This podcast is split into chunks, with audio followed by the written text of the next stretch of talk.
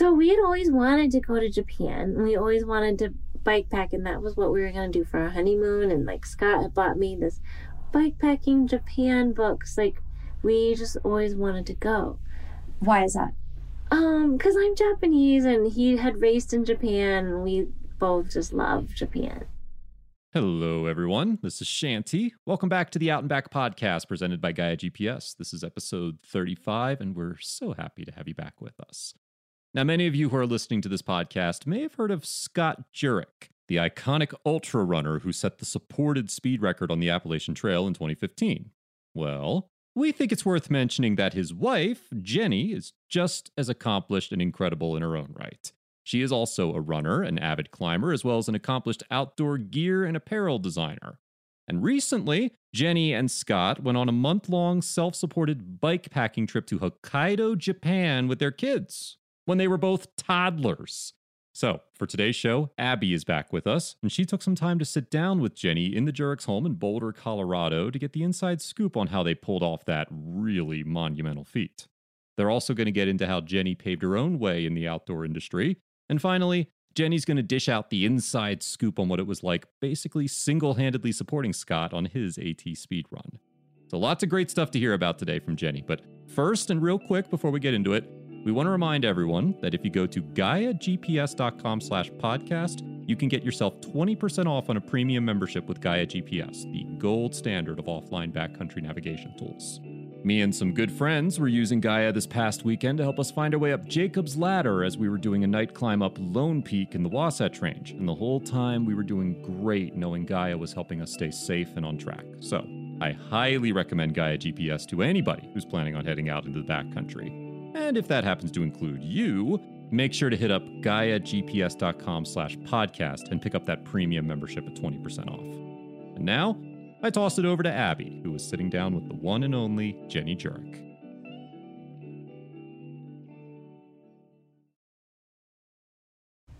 Well, maybe we should set the scene here. So we're sitting Okay, yeah. in Evergreen and Raven's room. It is so cozy. Under the loft of the top bunk is a little toddler bed. Both kids have the sweetest toys, half of which you've made. well, it's a tiny, it's a tiny room. It's not even like a legal bedroom. Our house is like an 1890s miner's house. You were a designer at Patagonia. You're so, so talented from everything from creating outdoor gear and clothes to this beautiful doll that you made for Raven and all of the backpacking gear that you used on your trip in Japan. How did you get into design originally? Well, I went to school at CU Boulder, so just up the street.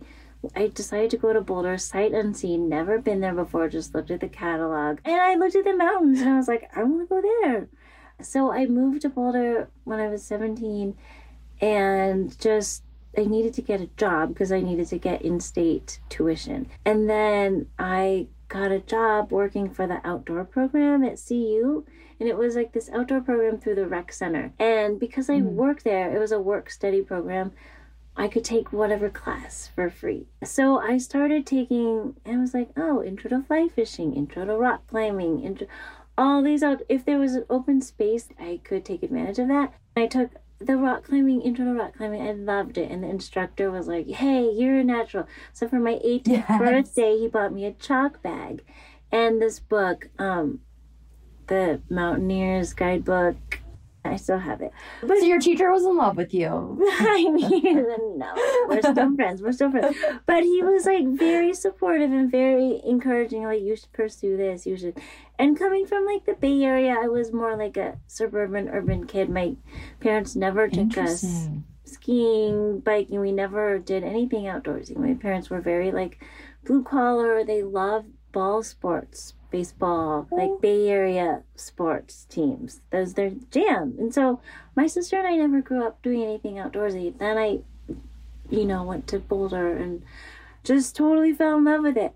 So you didn't grow up outdoorsy, yet you mm. were intrinsically drawn to the mountains out here, it sounds like. Why do you think that is? the aesthetics and like because my parents loved ball sports, they would every year like pick, okay, we're gonna go to these baseball stadiums. Like every summer, we would do like road trips to these stadiums and we'd go to Seattle and like Anaheim, these kind of places on the West Coast. And I always loved Seattle and the Northwest, and I mm. just always loved seeing the mountains and and you know, I think that's what it was when I saw the brochures for Boulder. I was like, ooh, this place is pretty. And also, I just wanted to get out, I think, to see a little bit more. So I started climbing. I just loved it here. And through that, I met this amazing community of climbers. And then I decided that I wanted to like pursue outdoor the outdoor industry and hmm. wasn't sure what my what capacity it would be. So I just got a generic, I got an international business degree. And I thought, well, I could do I could, you know, work for a company with this degree because I wasn't really sure what I wanted to do. And then I moved to back to the Bay Area after I graduated school and I was working in the financial district for I know for this Oh. like brokerage firm, only because some of my other friends from school they got a job, they got jobs in the financial district, and they're like, it's great, like living the high life. It was like Mm. just I don't know, it was good paying, you know, kind of cool job if you have a business degree. So I was like, okay, I guess I'll do that. They had a part. I just moved in with a friend of mine. Um, and I hated it. I hated it. It just was not me. So I was just looking online in like the classifieds, and there was a job opening for this company called Moonstone, Mm. Moonstone Mountain Equipment. Old school listeners will go, "Oh yeah, Moonstone. I love that brand." And that's where I got my feet wet at Moonstone. And I Doing was, what? I was working in the warranty department. People would Oh, be no. like, "I my um Gore-Tex jacket leaks." But then I was constantly like talking to Gore-Tex all the time, and Hmm. like they'd send in their jackets, and I would see where every piece would like fail, you know. So it kind of like got me thinking about like all these the breaking points and like what's a good design and why these things end up being returned. And then hmm. we would send boxes and boxes back to Gore-Tex of like great jackets, and I always in my head was like, I want this fabric and I want to wash it and because it all mm. these jackets tell a story. I wanted to do like the recrafted worn wear thing Yeah. like 20 years ago, but I just never had the resources. But I just um, it just working for the warranty department sparked my whole interest in design. Wow. So you really had an eye for it, you know, Um, because that is not a direct path at all.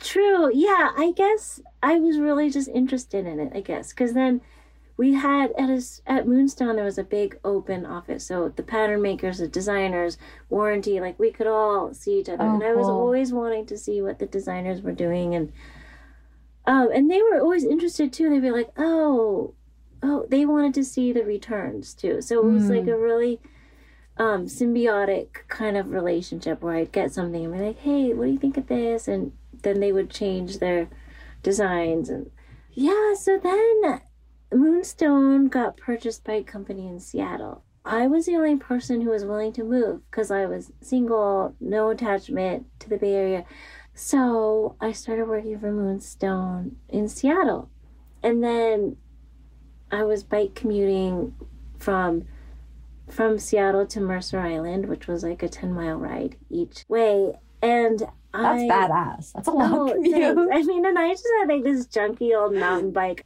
So I was bike commuting and I was stopped at a stoplight, and these other guys rolled up next to me and they're like, "Oh, where are you going?" And I'm like, "Mercer Island," and they were like, "Whoa, that's pretty far." But I didn't have a car. I didn't really know. I was like, "Well, yeah, it's kind of far." They worked for this company called Montrail. Then the next weekend, I ran into them at a little 5K race in my neighborhood. Then we just started being friends, and then they were like, six months later, they're like, "Hey, you should come work at Montrail because we need." They needed a customer service rep, so I work. I switched jobs, went to work at Montrail, and it was a really core group. Like that was when trail running was just like peak. The heart of like the Seattle ultra running scene was like happening, and I just was doing customer service again, like taking orders from stores and stuff, but also wanted to apprentice like with the designers. I was super interested. So one of the designers was like, "Hey, you can I'll let you pick out like the shoelaces." And he let me just do like the little little Yeah. things, you know? Yeah. So then I decided to go back to school for design. Was that a scary decision? Um, yeah, because I still needed to work. So I worked 30 hours at Montrail and then went to design school In the evening or in like the evening and during the day, but I was able to do some of the work at Montrail like later after hours, like entering orders and stuff I could do. It was kind of crazy. Like there was only two people who were still working in my design program. It was a great program. Then after that is when I started designing apparel. And I at Montrail? um, no, I actually went back to Moonstone. So I was hired as an assistant designer. It all like came around full circle. After a year, then I went to work at Outdoor Research. And then a year later, there was a job opening at Patagonia, which had always been like my dream, Why is that? my dream. Because when I was in business school, every time we'd have to do like a case study or whatever, I always was like Patagonia, Yvon Chouinard. I would always do like my studies and presentations on Patagonia because I just loved their business model. I loved how it was about giving back. It was about making quality products that, you know, didn't just end up back in the landfill. And what were you designing when you got there? Um, I was designing the running. It, back then, it was called Velocity, which was trail running and Nordic ski. Were you running at that point? Yeah, because I started running when I started working at Montrail. And because I was new to Seattle, I just like would pop in these 5Ks. I never ran like ever in my life. That was kind of like a way to see the city and to meet people. Mm. And then I just, yeah, then when I started working at Montrail, I started running more. My heart is still in Seattle. I still feel like it's like my spirit city. When I moved to Ventura, I was like, I give myself two years max down in SoCal, and then I'm moving back. Even Wow. though it was my dream job, Yeah. I didn't love living in Ventura. I was still, I like, was just 30 and single, and Ventura was like, you hung out with your coworkers all the time. They're all like really hot, like successful women, just like 80% women which is great. But you know, I was just like, hey, tick-tock, tick-tock, I'm not getting any younger here. Like, I can't like compete with all these surfers. You meet amazing people and like the best friends and stuff, but it was hard to. Everybody was like, oh yeah, you have to import dating prospect. That kind of segues into Scott and I were always friends from Seattle. How did you meet him? Well, when I was working for Montrail, he was the Montrail ambassador, like poster child for Montrail, and I didn't know what ultra running was. I was like shocked that people ran around Lake Union, which was only like six miles. It just like blew my mind. And then they're like, "Oh no, we sponsor, we support like hundred mile races," and I was like, "This Yeah. is crazy." But then it just kind of normalizes a little bit. He had just set the record at Western States. Western States, for people who don't know, is Oh yeah. is like the biggest hundred mile race in America and arguably one of the biggest ones in the world too. Like, it's like the Super Bowl of ultra running, you could say. We had all the Seattle trail runners all would tr- would do like training runs on Sundays. It was awesome. So I knew Scott. He was in my running scene, and he was always like that weird eclectic vegan. What were your first impressions? Oh impressions? my god! Well, his hair was like your hair. Like his hair, Long, curly. exactly long, Oh, curly, no. in a pulled back ponytail, no bangs. Like exactly and he'd always just wear like jorts like cut off shorts and running singlets oh never no. had a car like always riding his bike and it was like sponsors sponsored athletes were a new thing he was kind of like tr- treading that space he wasn't getting paid he was just getting like reimbursed you know back Okay. then like the first five western states you know he actually like created debt for himself I on Oh his no! credit cards like oh just no. you know well, there was no money he was just doing it for the love so then when he actually got a sponsorship with brooks it was like oh i'm not going to just get my expenses paid, but I'm actually gonna get a little bit of money. At this point, what was your relationship with him like? We were just friends, Okay. and I was still at Montrail. I'm like, what? That guy left. You know, I was kind of like, how dare he? So I that's how I knew Scott through our running circles, and then through Montrail. And then you went down and to then California. I went down and moved to California, and he was like recently divorced, and I just broken up with my boyfriend, and. I was like, come down to Ventura. There's so many hot girls here. I Wait, who, who said this? You said I this. said this to Scott, and I was like, "Let me show you," because you know he was like a brother. To like we're just friends, you know, friends, always, always in the friend zone. So you wanted to set him up with one of your hot friends. yeah, and I actually before I even moved to Ventura at my going away party, at this big party. I set him up with one of my climber friends, and that didn't end up like it didn't it didn't last. It was like a good fling. It was a good fling for both of them. Then he's like, ah, this didn't work out. so I was in Ventura. I'm like, well, come. There's a million hot chicks down here. Come down here. Then he was gonna like volunteer at a race in Santa Barbara. So he's like, okay, I'll come stay. And then I remember, you know, he was always just that weird eclectic vegan guy in our running circle. But when he was like, he came to pick me up at Patagonia, the, the mailroom guy was like, Do you see who's sitting outside? And I was like, Yeah, that's my friend Scott. And he was like, Oh my God. He just like fanned out. And I was like, Oh, I guess outside of Seattle, he's a big deal ish. So he comes down to California. Comes down to California, stays in my tiny apartment. Then I had no idea he was so into food. He was such a good cook. He starts like Mm. make packing me lunches, making me smoothies, like, and I was like, oh, hey, I mean, feel free to stay as long as you want. yeah. yeah. and then after a while, it just then my friend Chrissy came down because she was an ambassador and she was like in town for something, and she was like, he's being so weird. She because you know she knew Oh. Scott too. She's like, he's being so weird.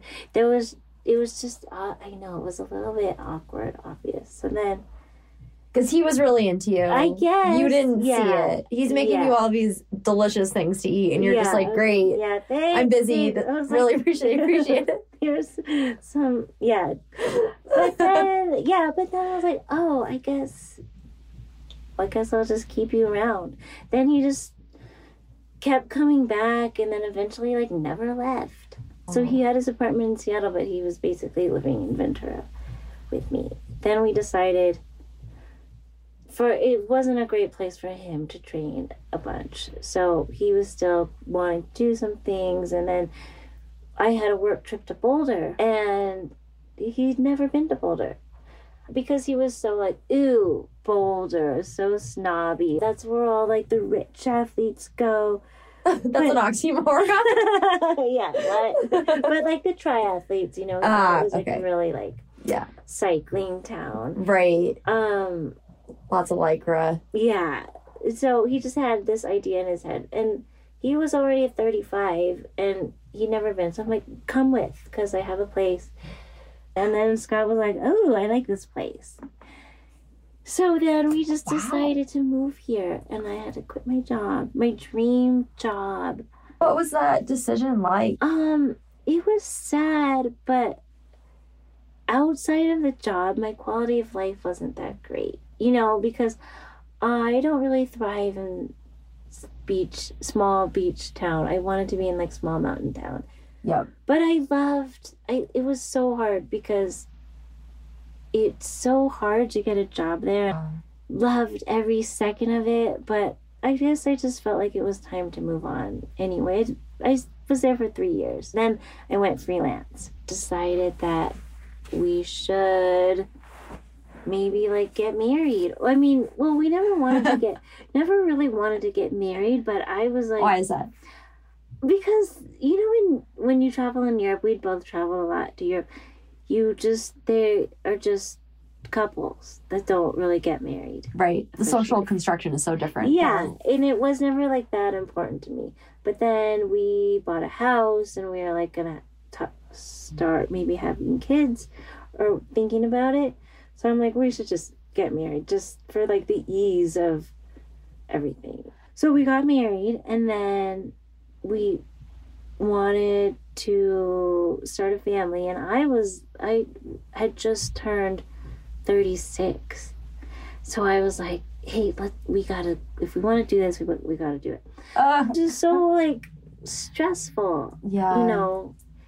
And then What, what? How did Scott feel about that? it was just like no no no we have to like have a house we i still have some things to do like we he wanted in the running to be, world. in the running world but do. also financially he was just like i still i still want to you know he just published his first book eat and Eat and run and he just felt like we weren't ready yet and hmm. i was like it's doesn't matter like, Like, now or never. yeah, basically i don't know why i just always felt like uh 36 you know they say after 35 is your numbers like decline rapidly Well, that's So- when you become a geriatric Yeah, pregnancy, right, uh-huh. right? advanced maternal age. They like stamp AMA Ugh. on all your paperwork.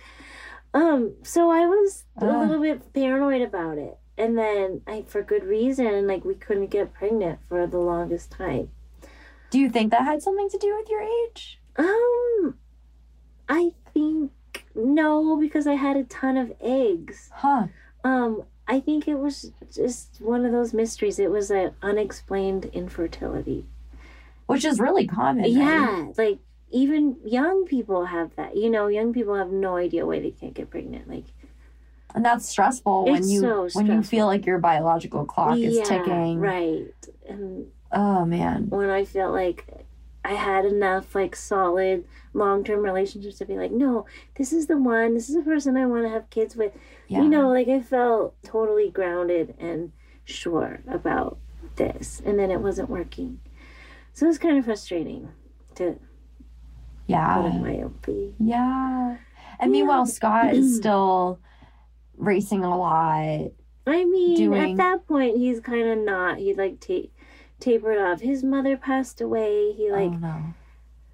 he just had been racing for so long at that point, and like won a bunch of things. He, the fire was already like dwindling. You know, just Yep. he wanted to like move on with his life too. He wanted to have family to like set some roots down in Boulder, like remodel this house, like just be like a little dom- have a little domestic life. And- But meanwhile, something in the universe is not letting you do that to the quite the degree that you want. we eventually we started going through like fertility treatment and that in itself is such like an takes so much life energy and Yeah. so much um it's just like financial and life energy just it really taps all your resources and we then he kind of lost all motivation for training and just wanted to like spend time with me want always wanted to run with me. And he was just like always supportive. Like if i was down with i had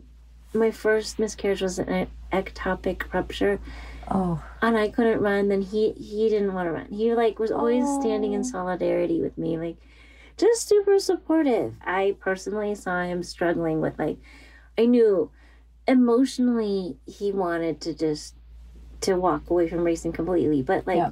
if it was ego or if it was like his his competitive nature he couldn't let it go fully Yeah. so he kept Yeah. being like no i'm gonna win level oh no i'm gonna train with and i'd be like sure doesn't look like it when you're like making pancakes every weekend for me like you would never go out and train i'm just like you would do anything but train so uh, but i you know cut him slack like give the guy some credit it's got to be super hard to go from like Yeah. winning all the races to then just not Yeah.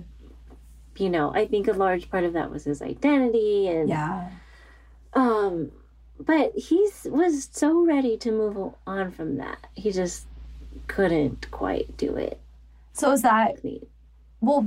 I mean, it was right around this time that you both decided to go to the AT, right? yeah well it was like he was like i'm gonna do leadville i'm gonna i want to break the course record blah blah and i was like okay because he wasn't really training that hard for it but then and then i write about it in our book north because it was it was hard for me, and I don't want to be like it was embarrassing because he did well. But when you're going from winning Western States year after year after the year, hard route. Any race Yeah. he entered, he won. Like Yeah. then to be like to show up and still feel like this pressure. He literally was just like walking it in at the end. I was kind of embarrassed for him a little bit. Quit while you're ahead, you know. Walk away gracefully, but at the same time, I don't know what it's like to be him. I don't know what it's like to have that that kind of pressure and stuff on him. So I um but after that I was like I'm not doing this anymore. And he knew it too. Deep down he knew it all along too. And he and I think it was his idea when we were hiking. We were just like through hiking the PCT. We started it down at Campo on the Oh, border wow. and we were hiking this and then we just did you like, do the whole PCT? no, we just started. We section hike. We've only done the first 220 miles, but we went for like five days, and then we went back where we ended the Yeah. last time. So the next year we went back, and then that was like right after I had my ectopic, and he was just like, "I want. I think I want to do the AT," and I was again like why there's no reason like this is so weird like are you Hmm. trying what what are you trying to prove here what we have no connection to the at now of course he loves the AT. the Right. at is like a part of us Right. but back then it seemed so out of left field and he Huh. his whole thing was we needed a fresh start we needed to get away from all the fertility the disappointment the scene in boulder Yeah. the pressure all this stuff and and i think that's what why so many people go to the at for those same Mm. reasons to escape to like Mm. restart you know their just change their perspectives a little bit and Did he express that to you? no he was like i think i want to go do the at and i was i and i didn't know what fkts were i had no idea about through hiking or anything like that like so I just felt like, okay, it's another thing he's gonna talk about.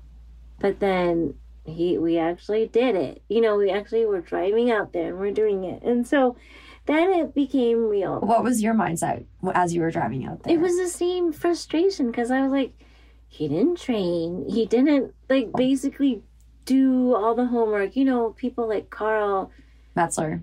Karl Meltzer Speedgoat, he like studies it, he recons it, he drives the roads, he like figures, calculates. That's his baby. But you know, he grew up in New Hampshire, like I get it. He's like so connected to it. And Yeah. other people have through hiked it and then gone for records and stuff. And Right.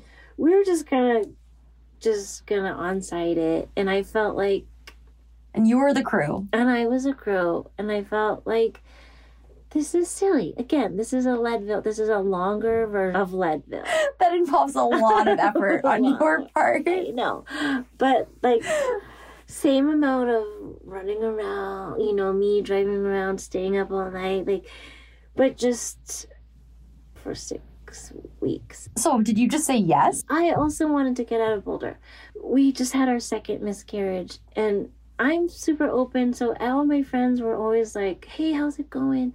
Everybody knew what process I was in. Like, how'd the egg retrieval go? How'd this go?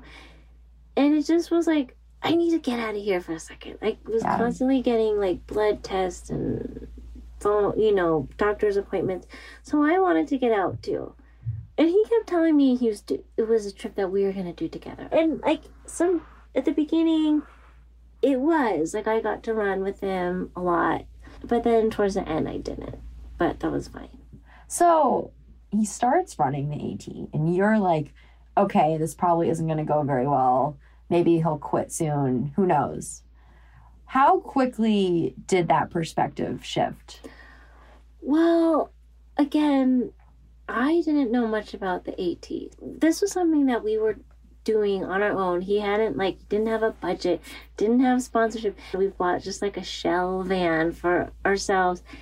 We did it all out of our own pocket because he didn't want any obligations. There was like no pressure in that sense. So he didn't say anything until like the day before he posted a picture of a white blaze. Hmm. And I had no idea, but all of a sudden people were like, "Oh my gosh, Scott's gonna attempt the the AT, and I just had no idea it was so popular and had such a huge following, and just, but also a whole like set of rules, not rules, okay, not, but certain people don't, you know, it's sacred Right. to a lot of people, a lot of Right. hikers. So, so like not cool to be running it, not cool to be crew, you know, to because people, it's it's more of like a religious kind of Take um, your walk time. about. Yeah, and I totally see that. I totally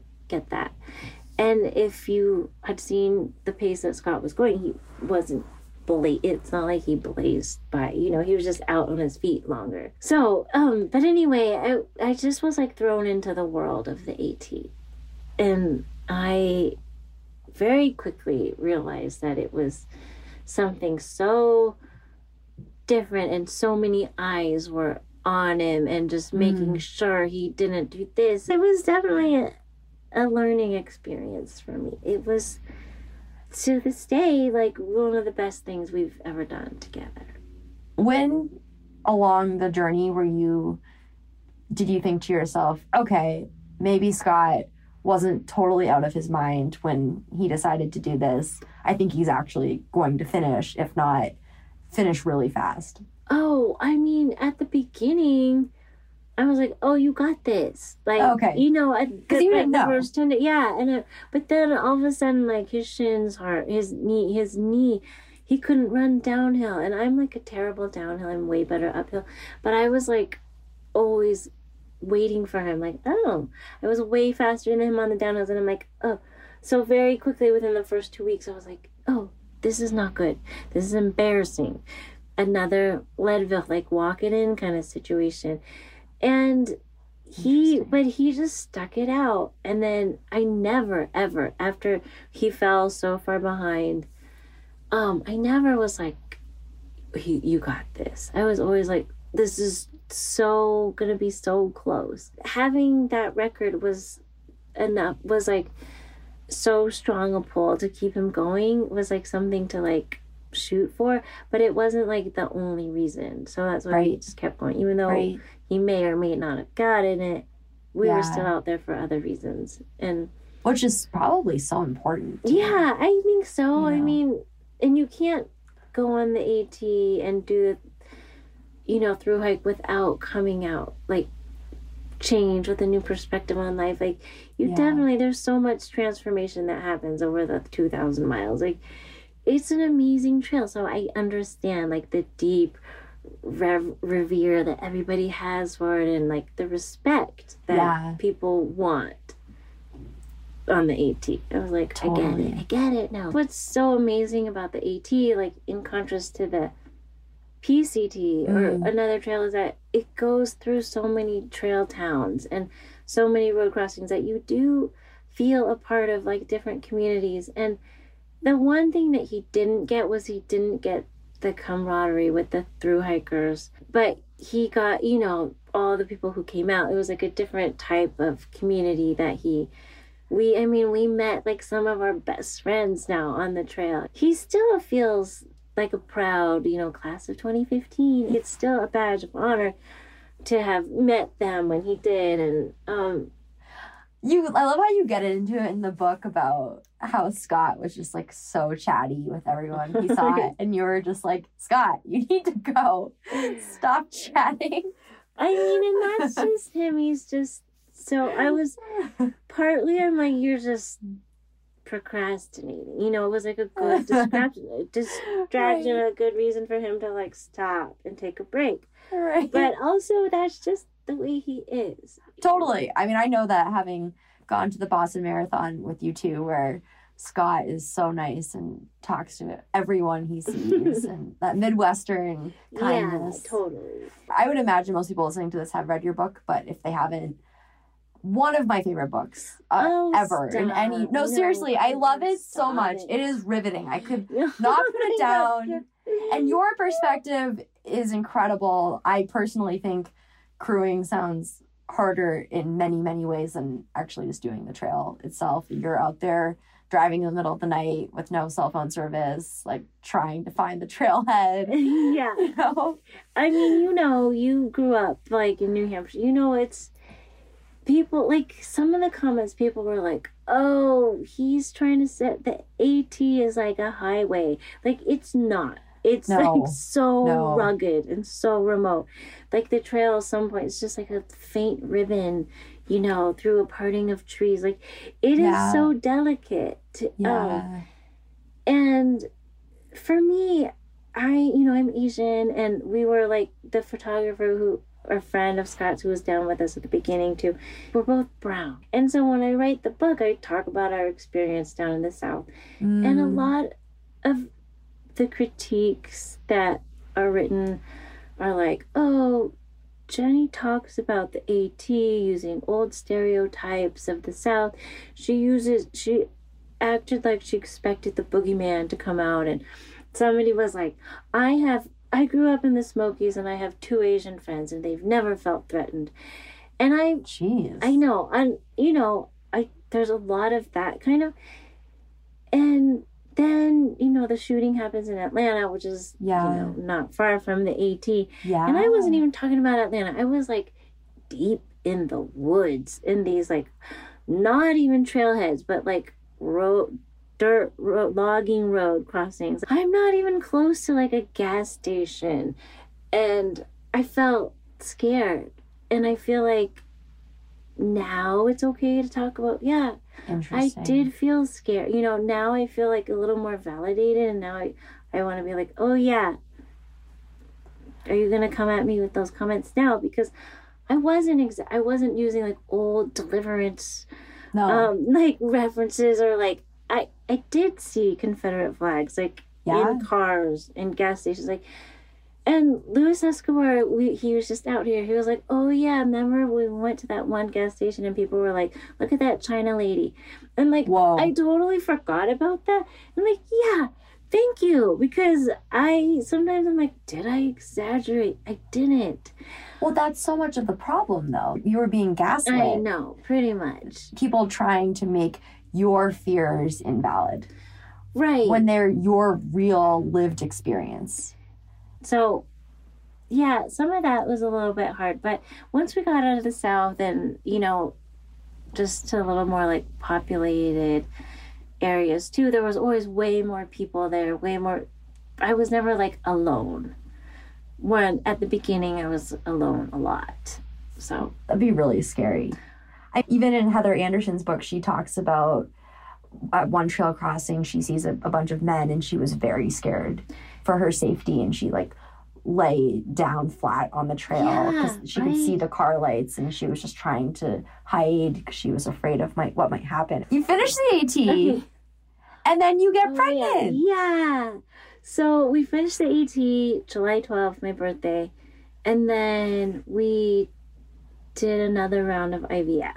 And so that it wasn't like this total just natural surprise baby, but we did it. We had done two previous rounds and they weren't successful. And then Yeah. we did one and I got pregnant with Raven. So I felt like we got, we like cleansed ourselves, you know. You truly got from the AT Yeah. we- what you were seeking. yeah, we did like our whole forest bathing. My room, my womb was just so like so ready. So, got pregnant with Raven, and then, as they say, it happens just like out of nowhere. I got pregnant with Evs, like surprise miracle baby. When Raven was how old? She had just turned one. She was literally Oh my was like gosh. she just turned one. I had I was nursing Raven the whole time. It was not even on my radar that we could be pregnant because we were Right. infertile for like four years. So I was like, this is weird. Peed on a stick, pregnant. I never ever I peed on a million sticks, never Yeah. got like a positive. Was like, Wow. oh my gosh.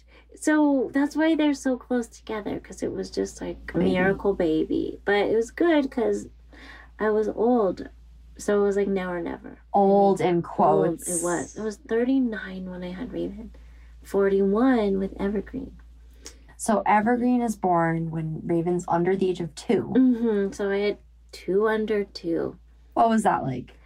I mean, honestly, it was like the lowest part of our whole relationship. Like I would take Leadville, the AT, everything.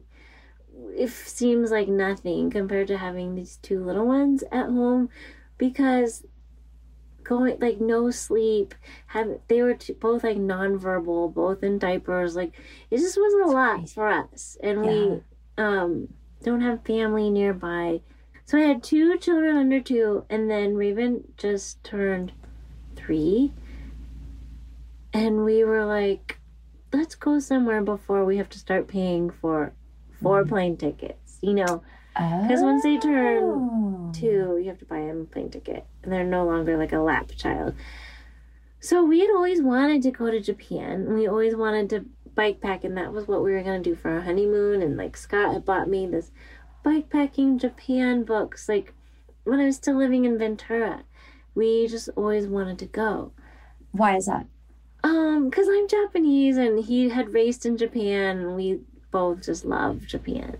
And he he's more Japanese than me. He like knows all the food, he knows the culture.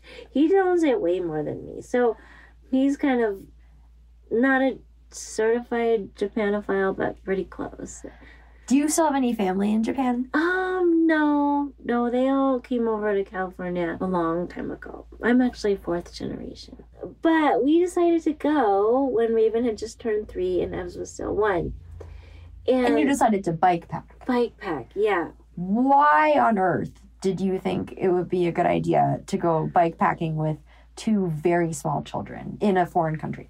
Because we are gluttons for pain. Don't like elective suffering is like we're pretty good at that and Yeah. sleep deprived. We're like we we want to be the parents that don't slow down, that kids don't Okay. you know, we're not going to change our lifestyle because of kids, which is like so not true. It's like so idealistic. But we wanted to keep, we were, we just wanted to keep fighting for that belief. So we're like, Okay. this is something we wanted to do. Let's just do it and see how it goes. And we felt like this is a good time. They're still little. They both fit in the trailer. They fit on the seats, you know, on the, Yeah. so Like the little trailer you hook up to the back of your yeah, bike. a little, little like Thule bike trailer. Yes. And then you can put gear in that too. And then we had these seats. We each had a seat on our bike. So they could choose to sit up and see everything or sit in the trailer if it was rainy or if it was like too hot or if they were tired. Another thing is Forrest Woodward. Do you know him? Yes. He I'm had meeting his brother Canyon next Oh, weekend at no Cruel way. Jewel. Oh, cool. well, Forrest, speaking of his families, Forrest has sent Scott a copy of his dad's book. Oh, okay. And his dad's book is called You Took the Kids Where? And okay. when I was pregnant with Evs, that's the only child rearing pregnancy type book that Scott read was um and he was so inspired because they bike packed in Oregon. so we were okay. like, okay, let's read this book. This is what they did. We can do this too. And it was like, since we're going all the way over to Japan, we may as well stay for a month. Okay. You are a runner and a climber. Scott is a runner. Did you have any biking experience before this? I mean, I remember I bike commuted in Seattle. Oh, I of to course. ride- I just Of course. always bike commuted, but I never bike packed. And I never cycle, like I never raced bikes, or I would never, oh, Saturday I'm going to go for a long ride. right. That's not what I did. Because I don't, I'm always scared of like downhills and car accidents. I'm not like a real road cyclist. So did you just think you wouldn't encounter Well, downhills everybody in says Japan? that. Well, we went. We were in Hokkaido, which was like northern, like not Tokyo. Like, okay.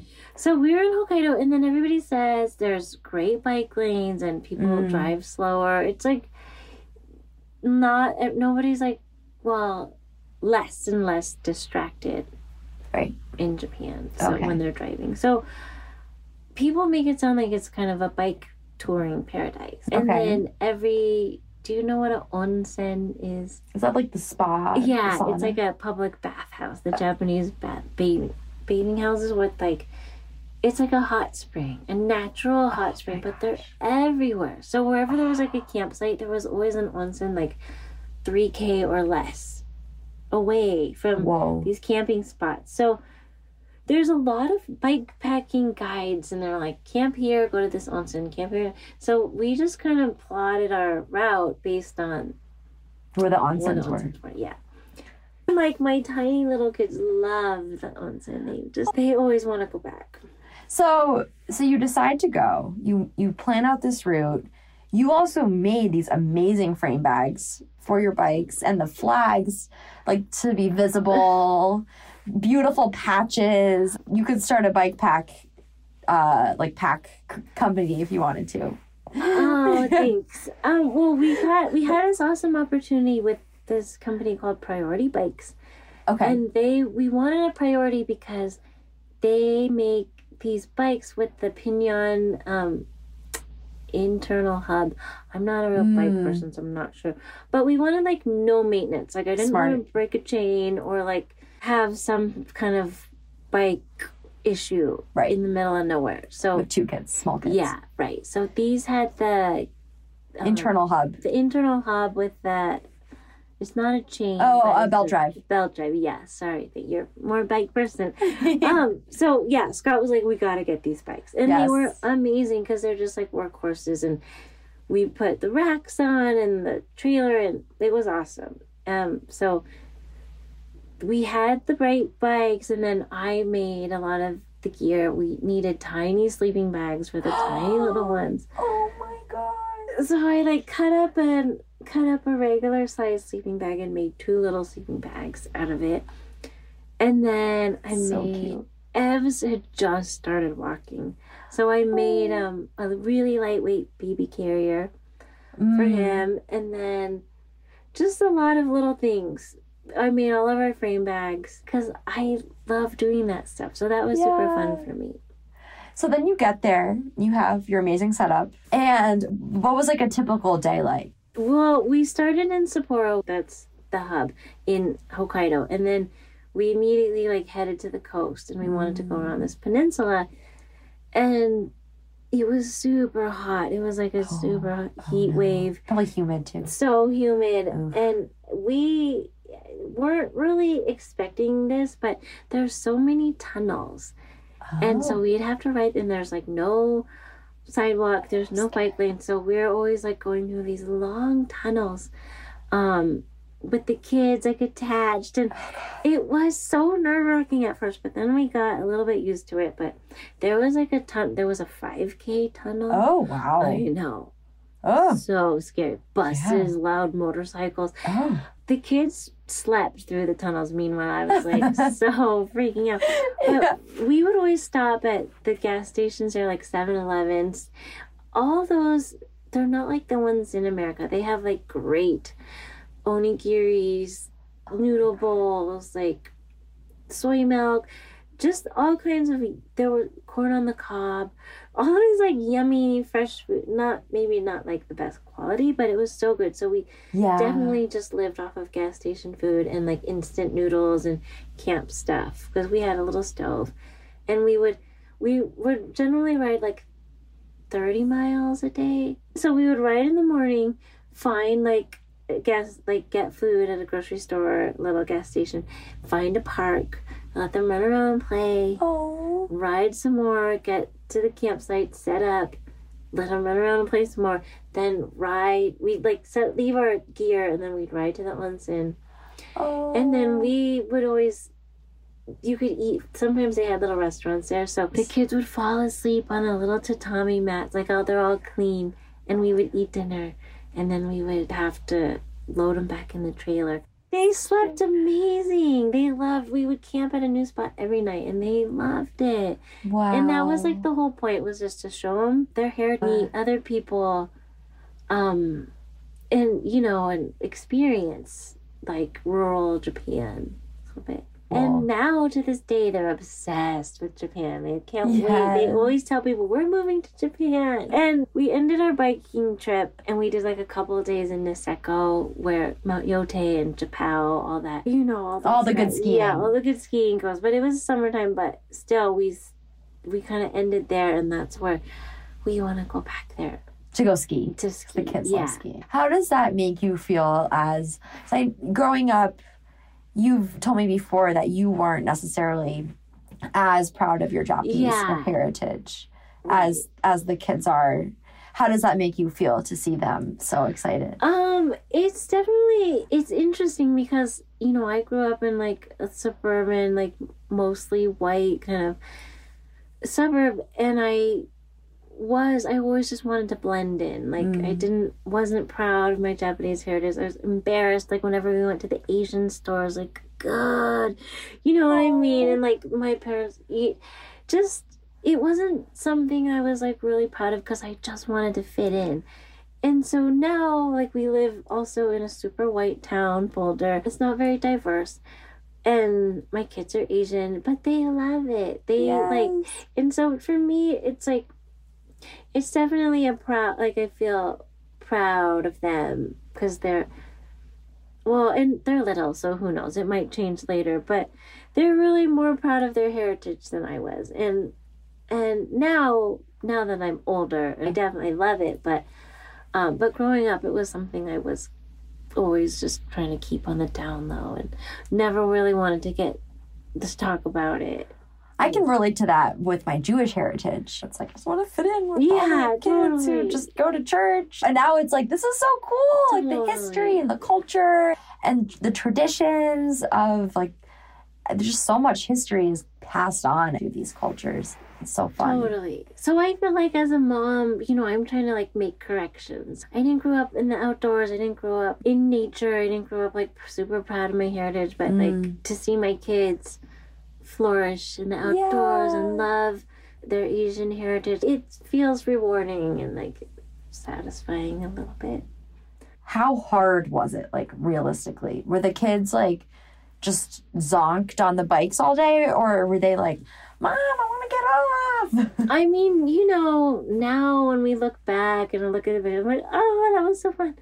But like in it, day to day, it was so much work. It was so much work for Scott and I because they just, they, I mean, they're still fighting. You know, they Mm. they weren't like best. Now they're like much more best friends and like kind of on equal ground. But they were still just trying to like fight. I was still nursing Evs, and Oh, he was wow. still in diapers. Raven was potty Oh. trained, but he was a new worker. It was just so much work. It, but it was. We're glad we did it because we got. We had this amazing experience. What would you do differently? Um, that's a good question. I feel like I feel like we did I think we did it right. Like I I don't feel like I think we just wouldn't go. Or we would incorporate more like days in the city, more like hotel Mm. days. Like we didn't make any reservations. We just were like, let's try to get to this spot. Let's try Yeah. but I maybe would have like planned in some more like comfort okay. and Yeah. less um camping all the time. Especially with a baby in diapers yeah, and totally. yeah. But at least you had the onsens. Like you had Oh to get yeah, we got to clean. clean. Uh, yeah, that was amazing and so luxurious. And Evs was in diapers, but we used reusable. We were always using reusable diapers Okay. for both of our kids. So how did that So work? So we didn't. It's not like I had to carry like a giant thing of disposable diapers. Right. Um, Would you just go to the I just brought five.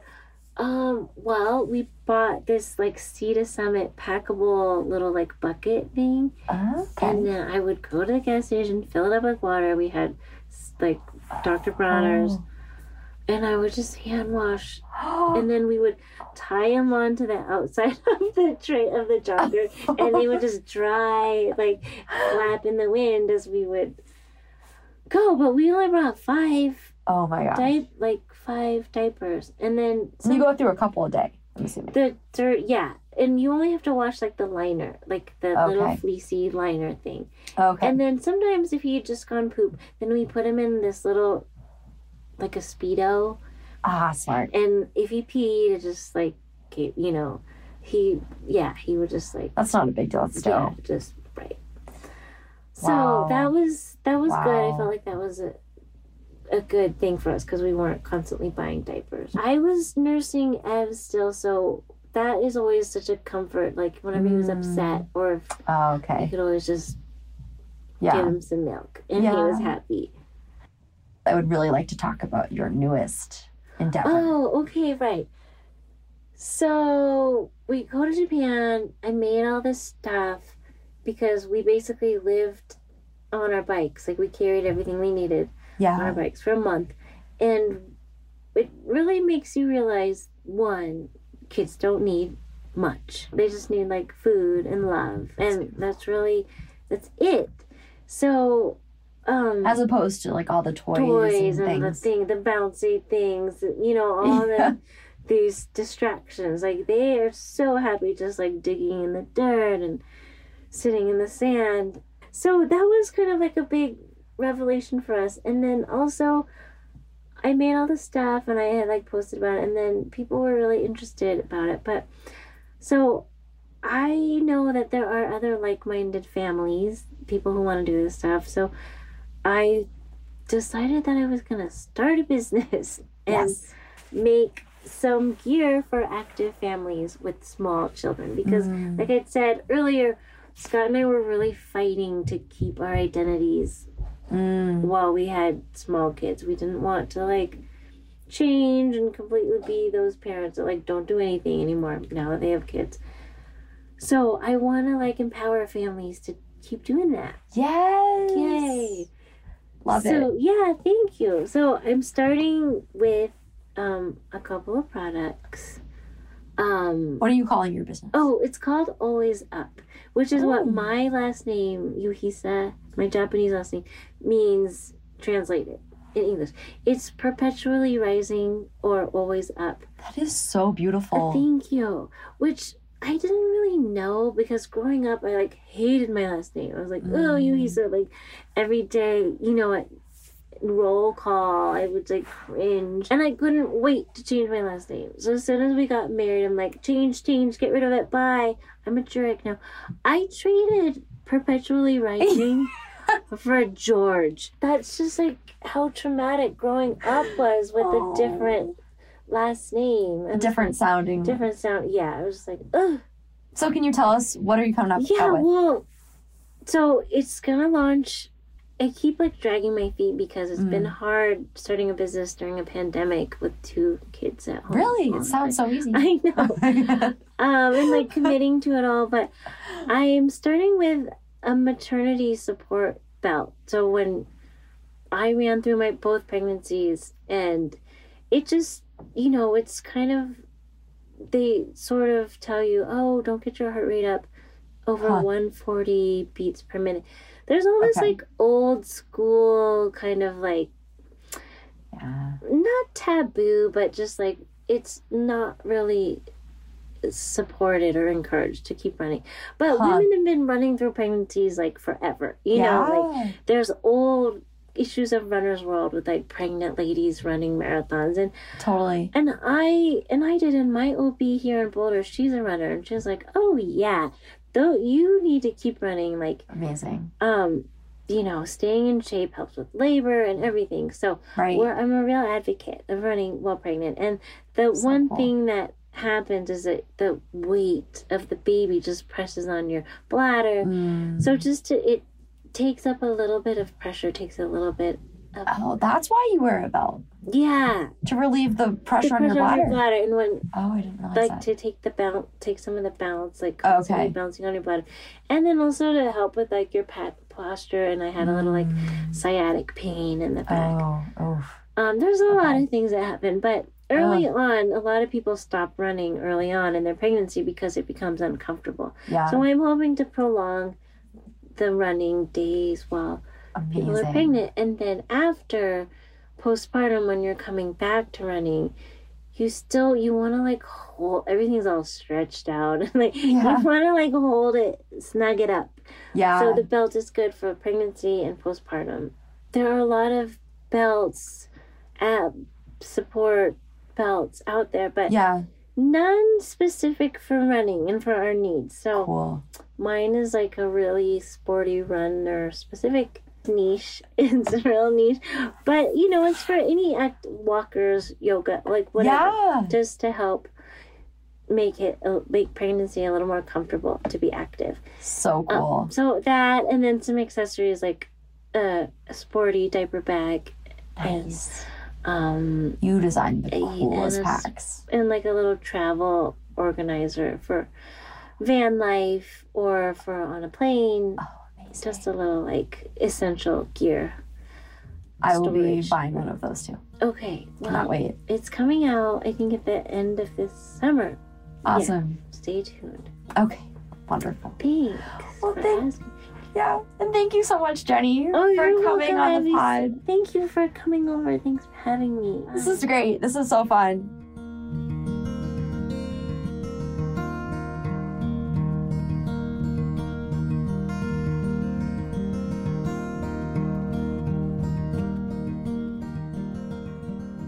Thanks so much, Jenny and Abby. We'll make sure to link to Jenny's new business, Always Up, in our show notes. Also, check out the show notes to pick up a copy of the book that inspired the Jureks' backpacking trip, fittingly called You Took the Kids Where?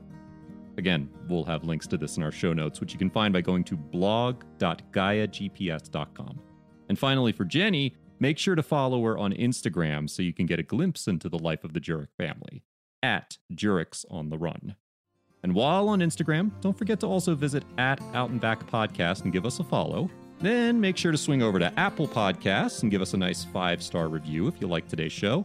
And then finally, make sure to head on over to GaiaGPS.com slash podcast to get a 20% discount on a premium membership with Gaia GPS, the best all in one backcountry offline navigation tool. This is Shanti. Thanks so much for stopping by, everyone, and we'll see you next time on the Out and Back podcast presented by Gaia GPS. Bye bye. Oh,